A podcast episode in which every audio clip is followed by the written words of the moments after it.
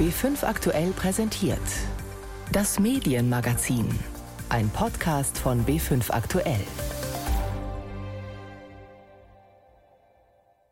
Es sind zwar Pfingstferien, aber das ist kein Grund für Themenmangel in der Medienwelt. Heute beschäftigt uns natürlich das Ein-Stunden-Video von YouTuber Rezo, in dem er die deutsche Presse und vor allem den Springer Verlag ziemlich alt aussehen lässt. Wir schauen auf den Lokaljournalismus in Corona-Zeiten und wir sind in Frankreich, wo eine Krankenhausärztin ein eigenes Webradio für ihre Patienten aufgebaut hat. Ich bin Jonathan Schulenburg und die Sendung beginnen wir in den USA. Die Bilder der letzten Tage sind bei vielen noch frisch. Tausende Demonstranten ziehen durch amerikanische Städte, teils friedlich, teils mit Zerstörungswut. Es ist längst mehr als nur ein Protest nach dem Mord an George Floyd durch einen Polizisten. Es ist diffus. Auch die Folgen der Corona-Pandemie und wachsende Arbeitslosigkeit spielen natürlich eine Rolle. Und die Medien sind mittendrin und müssen sich orientieren, wie sie über die Proteste berichten. Dabei werden sie selbst zur Zielscheibe von Polizisten, aber auch von Demonstranten. Ich spreche mit Arthur Landwehr, einem unserer Korrespondenten in Washington. Hallo. Ja, hallo, ich grüße Sie.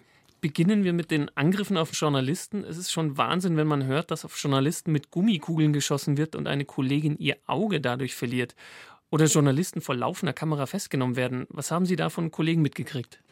Ja, solche Fälle hat es tatsächlich gegeben. Hier in Washington beispielsweise war es so, dass ein australisches Kamerateam mitgefilmt hat, als die Demonstration mit Tränengas äh, weggeschoben wurde, richtiggehend weggeschoben wurde vom Weißen Haus und vor laufender Kamera hat einer der Polizisten in die Kamera geboxt und äh, die Reporterin und den Kameramann zu Boden gestoßen. Solche Dinge hat es hier gegeben, auch mit den Gummikugeln, von denen Sie gesprochen haben, wobei man da in den meisten Fällen davon davon ausgehen muss, dass nicht gezielt auf Journalisten geschossen worden ist, sondern Journalisten sind auch zwischen die Fronten geraten. Aber es ändert nichts daran, dass so etwas wie eine antijournalistische Stimmung durchaus da ist, so wie es sie im ganzen Land gibt. Aber auch natürlich, die Gewalt kam jetzt nicht nur von der Polizei, sondern auch von den Demonstranten. Die haben Pressevertreter angegriffen. Das hört sich an wie in einem Kriegsgebiet wirklich. Ja, es ist so eine Stimmung gegen Journalisten, die auf beiden Seiten da ist, die eigentlich auch aufgebaut worden ist, ganz gezielt aufgebaut worden ist in den vergangenen Jahren. Donald Trump mit seinem Fake News und äh, gesagt, die verzerren sowieso die Wirklichkeit und jeder nimmt seine eigene Wirklichkeit so wahr und sieht sie tatsächlich auch von Journalisten, die etwas anderes schreiben, dann verzerrt. Aber was das Thema Kriegsgebiet angeht oder den Begriff, würde ich da vorsichtig sein. Also jetzt nochmal nur als Vergleich, ich habe das Ganze ja gesehen hier in Washington, aber vor allen Dingen auch in Minneapolis. Das, was beim G20-Gipfel in Hamburg passiert ist, hat eine ganz andere Größenordnung, ist viel, viel größer gewesen. Nur dadurch, dass es hier im ganzen Land stattgefunden hat, dass am Ende an die 100 Städte solche Demonstrationen und auch Übergriffe erlebt haben, hat es eine andere Dimension bekommen. Aber die Auseinandersetzungen vor Ort waren schlimm, aber nicht wie in einem Krieg. Eine US-Organisation, die US Press Freedom Tracker, hat über 100 Angriffe auf Journalisten in drei Tagen gezählt. Wie können Sie sich das erklären? Wie kann es so weit kommen, dass die Presse, die Journalisten dort auf einmal zur Freiwild werden?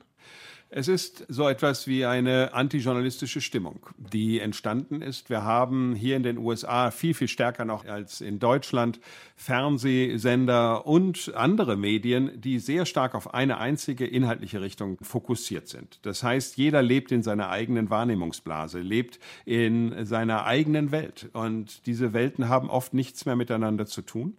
Und das wiederum äh, sorgt dann dafür, dass Wut entsteht auf diejenigen, die das Gegenteil behaupten. Und Journalisten, die die eigene Wahrnehmung dann verzerren, so würden sie das darstellen, das sind dann die Gegner, das sind diejenigen, die man daran hindern muss. Und diese Stimmung gegen die Medien, gegen Journalisten, all diejenigen, die die eigene Wahrnehmung nochmal verändern, die so etwas sind wie eine Relaisstation, das hat sich sehr, sehr stark aufgebaut. Und es ist gewalttätiger geworden. Das ist schwer zu erklären, woran das liegt. Aber so wie vieles in dieser Gesellschaft, aber auch in Europa ja aggressiver geworden ist, gehört das mit dazu. Wie wird denn jetzt überhaupt berichtet? Denn es ist ja ein ziemliches Durcheinander. Anfangs waren es ja noch Proteste, die auf den Mord an George Floyd geantwortet haben. Dann gab es Plünderungen. Trump schob die Schuld auf die Antifa. Es gab aber auch Berichte, dass rassistische weiße Gruppen die Proteste unterwandert hatten. Also wie behalten die amerikanischen Medien da überhaupt noch den Überblick? Na, dafür braucht man eben die Journalisten vor Ort. Und das ist nicht so ganz einfach. Aber jetzt aus meiner eigenen Beobachtung kann man durchaus sagen, dass es diese unterschiedlichen Gruppen gegeben hat und gibt. Also tagsüber die Demonstranten, die mit dem Anliegen weniger Rassismus, mehr Gleichberechtigung in der Gesellschaft auf die Straße gehen. Und am Abend tauschte sich das aus. Das waren andere Gruppen. Die, die man in Deutschland vielleicht den schwarzen Block nennen würde. Auch hier werden die Antifa zum Teil genannt.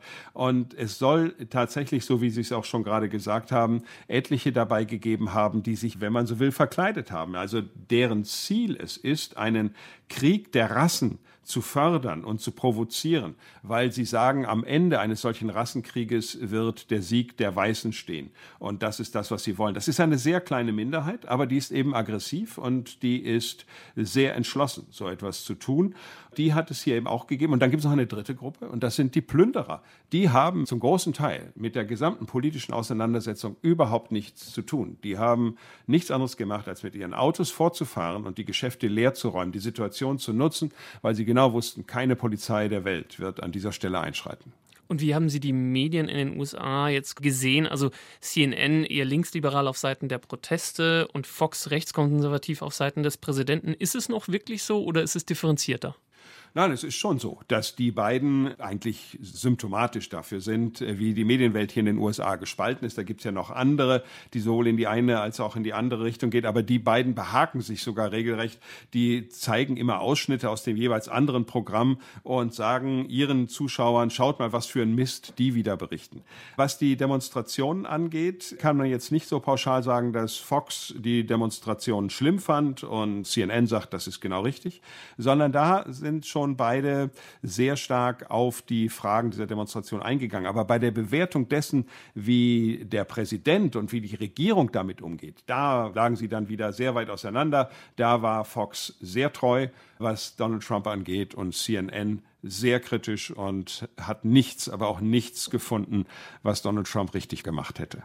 Die Stimmung ist ja aufgeheizt. Ein Präsident, der die Presse schon lange zum Feind erklärt hat, Medienhäuser, die auf der rechten oder auf der linken Seite stehen. Sehen Sie da irgendwo einen Funken der Versöhnung? Nee, den sehe ich nicht. Also muss man ganz deutlich sagen. Es ist auch, glaube ich, gar nicht gewollt, weil das ist ja längst Geschäftsmodell. Das darf man ja nicht vergessen, dass es nicht darum geht, dieses wieder zu versöhnen und zu sagen, wir brauchen ein CNN und ein Fox News, die gleichermaßen und mit dem gleichen journalistischen Abstand und mit der gleichen Objektivität, mit einem gleichen Ergebnis in der Berichterstattung daherkommen. Nein. Das war Arthur Landwehr, ARD-Korrespondent in Washington, D.C. Aus den USA gehen wir jetzt nach Frankreich. Das Land ist und bleibt von der Ausbreitung der Corona-Pandemie schwer getroffen. Zu Spitzenzeiten waren knapp 7000 Patienten auf der Intensivstation, wo mancher bis zu drei, vier Wochen isoliert bleiben musste, ohne jeglichen Kontakt zur Außenwelt. Einer Pariser Krankenhausärztin kam Anfang April die Idee, den Kranken ein bisschen Ablenkung zukommen zu lassen mit Culture et Compagnie so der Name eines eigens aufgebauten Webradios. Betrieben wird es von France Culture, dem Kulturkanal des öffentlich-rechtlichen Senders Radio France. Susanne Krause aus Paris. Was da im Webradio schnapst, ist eine Languste, Star eines Beitrags in der Serie, die ungeahnte Fähigkeiten von Tieren beleuchtet. Im anschließenden Feature berichten Rugby-Spieler und Ärzte von den Folgen schwerer Sportverletzungen. Dann geht es ab ins Weltall anhand jüngster astronomischer Erkenntnisse. Von den Tiefen des Ozeans bis hoch in den Himmel das breit gefächerte Programm des Webradios bietet Culture et Compagnie, so sein Name, soll heißen Kultur und Begleitung, Gesellschaft. Ein Herzenswunsch von Michel Lévy-Soussan, im Pariser Krankenhaus La Salpêtrière zuständig für die Begleitung von Patienten. Ihr Job nimmt die Ärztin dieser Tage so in Anspruch, dass ihr die Zeit für ein Interview fehlt. Im Pressekommuniqué zum Start des Webradios Anfang April erklärte Michel Lévy-Soussan, die Isoliertheit der Covid-19-Patienten im Krankenhaus erschien uns sehr rasch als eine der wesentlichen Dimensionen der aktuellen Gesundheitskrise. Angehörigen ist der Krankenbesuch verboten, damit wurde das Pflegepersonal zur einzigen Kontaktquelle für die Patienten. Wir mussten also neue Bindungsangebote entwickeln. So kam die Idee von einer begleitenden Stimme auf, Stimmen, die zu uns sprechen, uns Geschichten erzählen, die uns davontragen und zum Träumen bringen. Stimmen, Sendungen, die alle aus dem reichen Fundus des öffentlich-rechtlichen Kultursenders France Culture stammen. Die 30-Stunden-Wochenprogramm des Webkanals sind maßgeschneidert auf die Bedürfnisse der Patienten, so France Culture-Chefin Sandrine Trener. Il faut un certain ton, faut un certain calme, Meiner Meinung nach sollte ein gewisser unaufgeregter Tonfall im Programm vorherrschen. Daher dachte ich sofort an Lesungen, um den Geist auf Reisen zu schicken, aus dem Krankenhausbett heraus. Zudem erschien es mir gut, jedermann vertraute Themen anzusprechen. Deshalb senden wir dokumentarische Porträts, ob von Chansonsänger Jacques Brel oder Filmemacher Jacques Tati von allseits beliebten Persönlichkeiten für eine Hörerschaft quer durch alle Bildungs- und sozialen Schichten.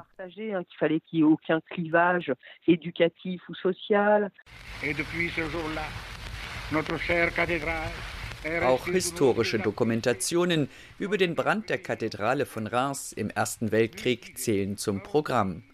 Abrufbar ist das Programm via Smartphone oder Tablet.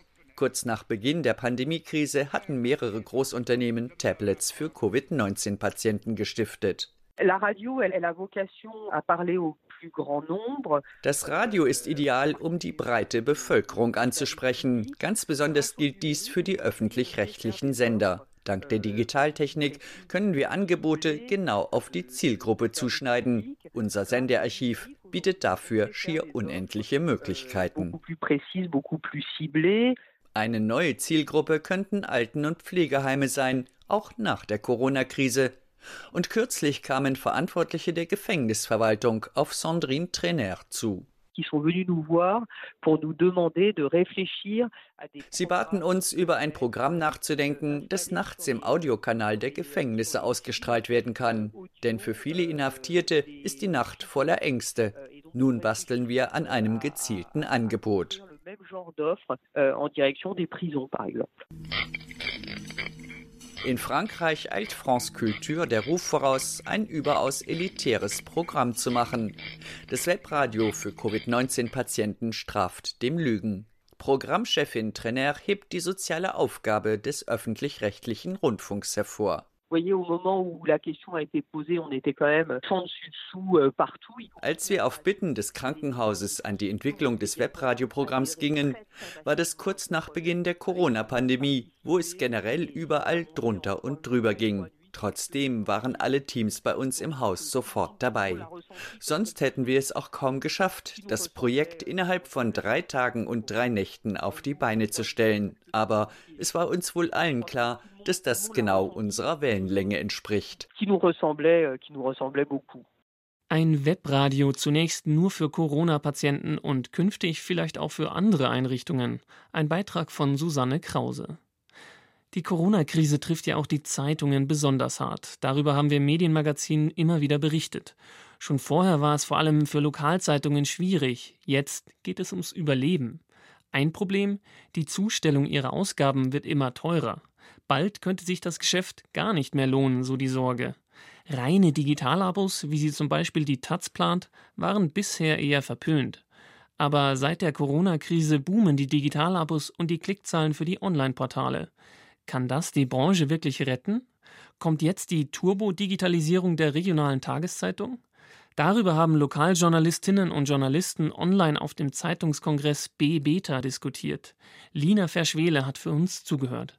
Es ist ein ganzes Gebirge, das Anna Kareborg zu ihrer Präsentation mitgebracht hat. Die Chefredakteurin teilt ihren Bildschirm und ein mit Schnee bedeckter Gipfel erscheint.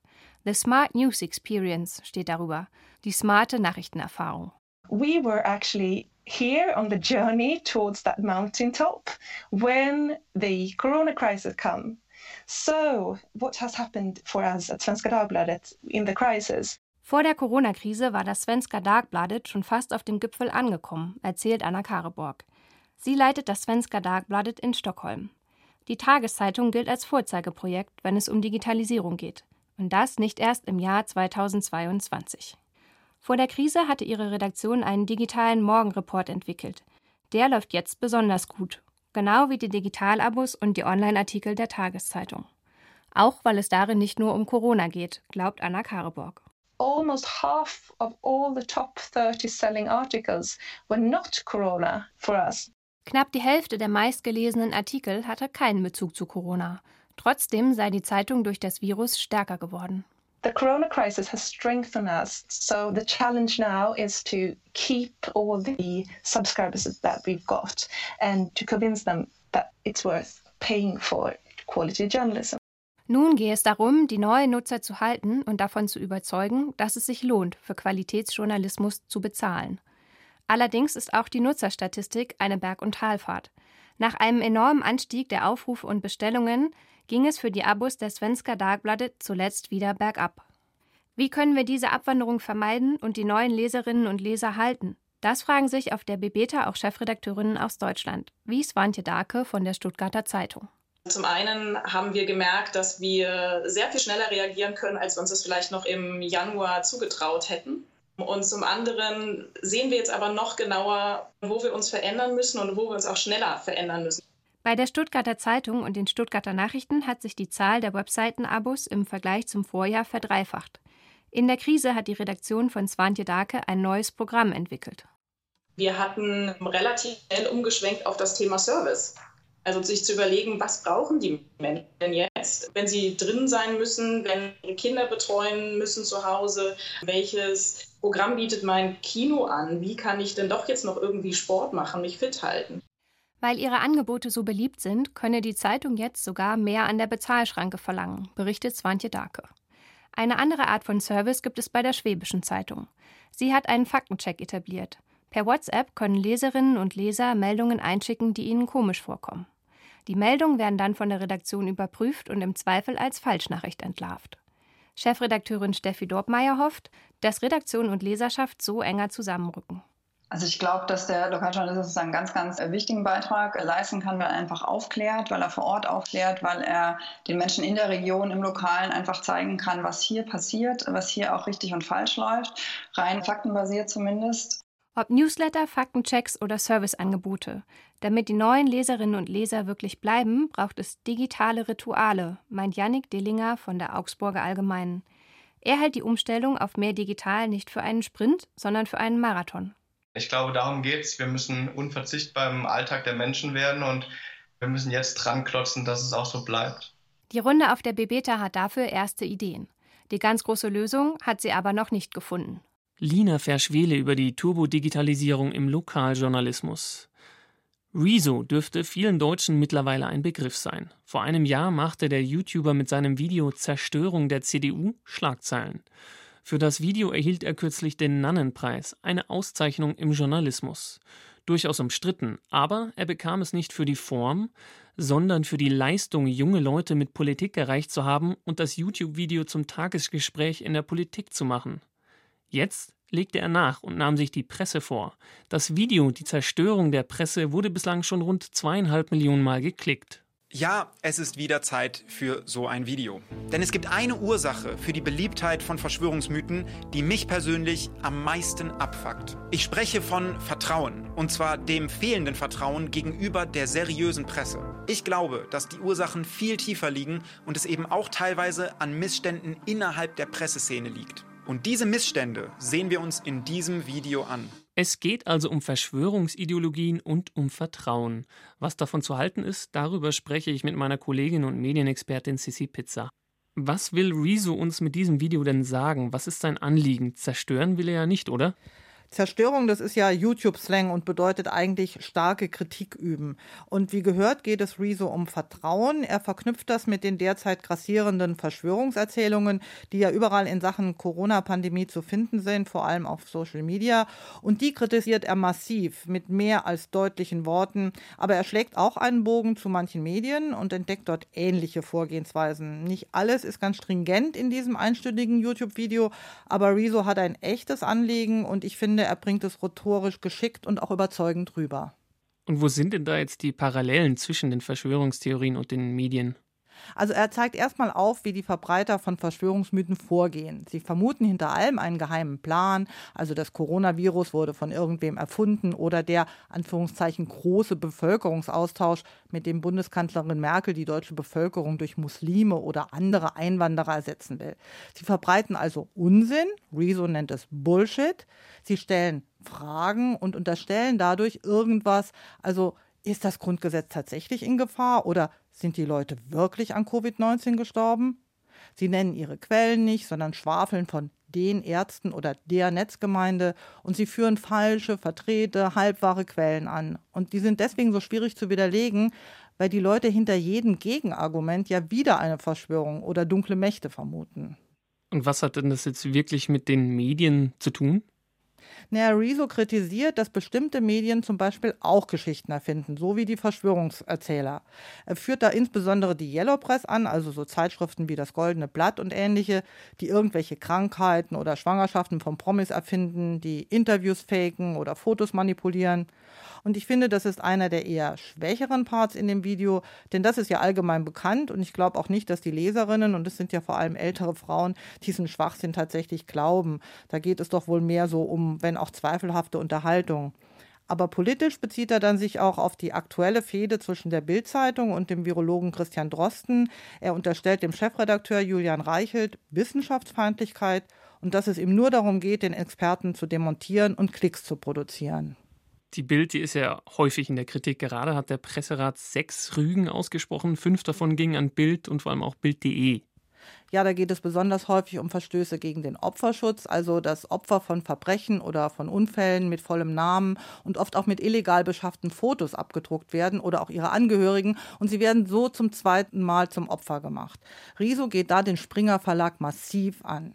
Ich bekomme sogar regelmäßig Nachrichten, in denen mich Menschen um Hilfe bitten, weil sie zum Beispiel als Angehörige von einem Unfallopfer unter den Lügen und abgefuckten Moves von Journalistinnen und Journalisten des Axel Springer Verlags leiden. Und es ist absolut nachvollziehbar, wenn Leute dann sagen, ey, ich habe keinen Respekt vor diesen Pressevertretern. Deswegen misstraut diesen Journalisten und verachtet weiter deren Verhalten. Aber bitte übertragt dieses Urteil nicht auf die seriösen Zeitungen. Also Riese ruft dazu auf, zu differenzieren. Und übrigens kommen bei ihm die öffentlich-rechtlichen, namentlich genannt der WDR und die Tagesschau bzw. tagesschau.de, ziemlich gut weg. Arbeitet sich Riese dann nur an Bild und Springer ab oder auch an anderen Beispielen? Nein, er hat auch die FAZ auf dem Kicker und nennt auch Fehler bei der Süddeutschen oder bei der Zeit, für die er ja inzwischen selber eine Kolumne schreibt. Das belegt er hauptsächlich mit einem Faktencheck und zwar einem Faktencheck in eigener Sache. Also er hat relativ aufwendig und mit einer langen Excel-Tabelle belegt Behauptungen über sich selber gecheckt. Berichte über sein Video vor einem Jahr, das du vorhin erwähnt hast, über die Zerstörung der CDU, nach dem Motto, bei mir selbst kenne ich mich am besten aus. Und das finde ich den zweiten, eher schwachen Teil seiner Abrechnung. Er entdeckt zum Beispiel, dass Süddeutsche oder FAZ hinter seinem YouTube-Video eine professionelle Produktionsmannschaft vermuten, die er nicht hat, oder ihm externe Geld- oder Auftraggeber unterstellen, die er nicht hat. Naja. Was bleibt dann wirklich an echten Kritikpunkten? Also, dass die Medien ihre Quellen nicht immer sauber angeben oder eben irgendwelche Kreise vorschieben, die etwas gesagt hätten, das können wir Journalistinnen uns schon hinter die Ohren schreiben. Und auch, dass man bei Online-Publikationen mehr Quellenlinks angeben sollte, ist richtig. Allerdings würde ich nicht auf irgendwelche Verschwörungsvideos verlinken wollen, weil man denen damit ja noch mehr Reichweite verschafft. Und auch im Berichtigen von Fehlern, die halt passieren, so wie überall, da können wir auch noch besser werden. Aber ganz wichtig finde ich persönlich, dass wir überlegen sollten, ob und wann wir Blätter wie die Bild-Zeitung oder irgendwelche zweifelhaften Online-Portale als Quelle in unseren eigenen Nachrichten angeben sollen. Also dieses Zitat, wie die Bild-Zeitung meldet, das hat nur in wenigen Fällen wirklich exklusiven Charakter. Das könnten wir uns auch oft sparen. Aber darüber gibt es Streit im Journalismus, seitdem es die Bild gibt. Und sie ist unter dem Chefredakteur Julian Reichelt ja nicht unbedingt seriöser geworden. Im Gegenteil. Message an die etablierte seriöse Presse. Auch ihr habt eine Verantwortung dafür, dass das teilweise verlorene Vertrauen in euch wieder gestärkt werden kann. Und jetzt die Message an euch. Wir haben alle eine Verantwortung, damit sich Bullshit und Unwahrheiten nicht einfach unkontrolliert verbreiten. Denkt rational, checkt Quellen, belohnt die, die ihre Arbeit gut machen und verurteilt die, die ihrer Verantwortung nicht gerecht werden und ihre Macht missbrauchen.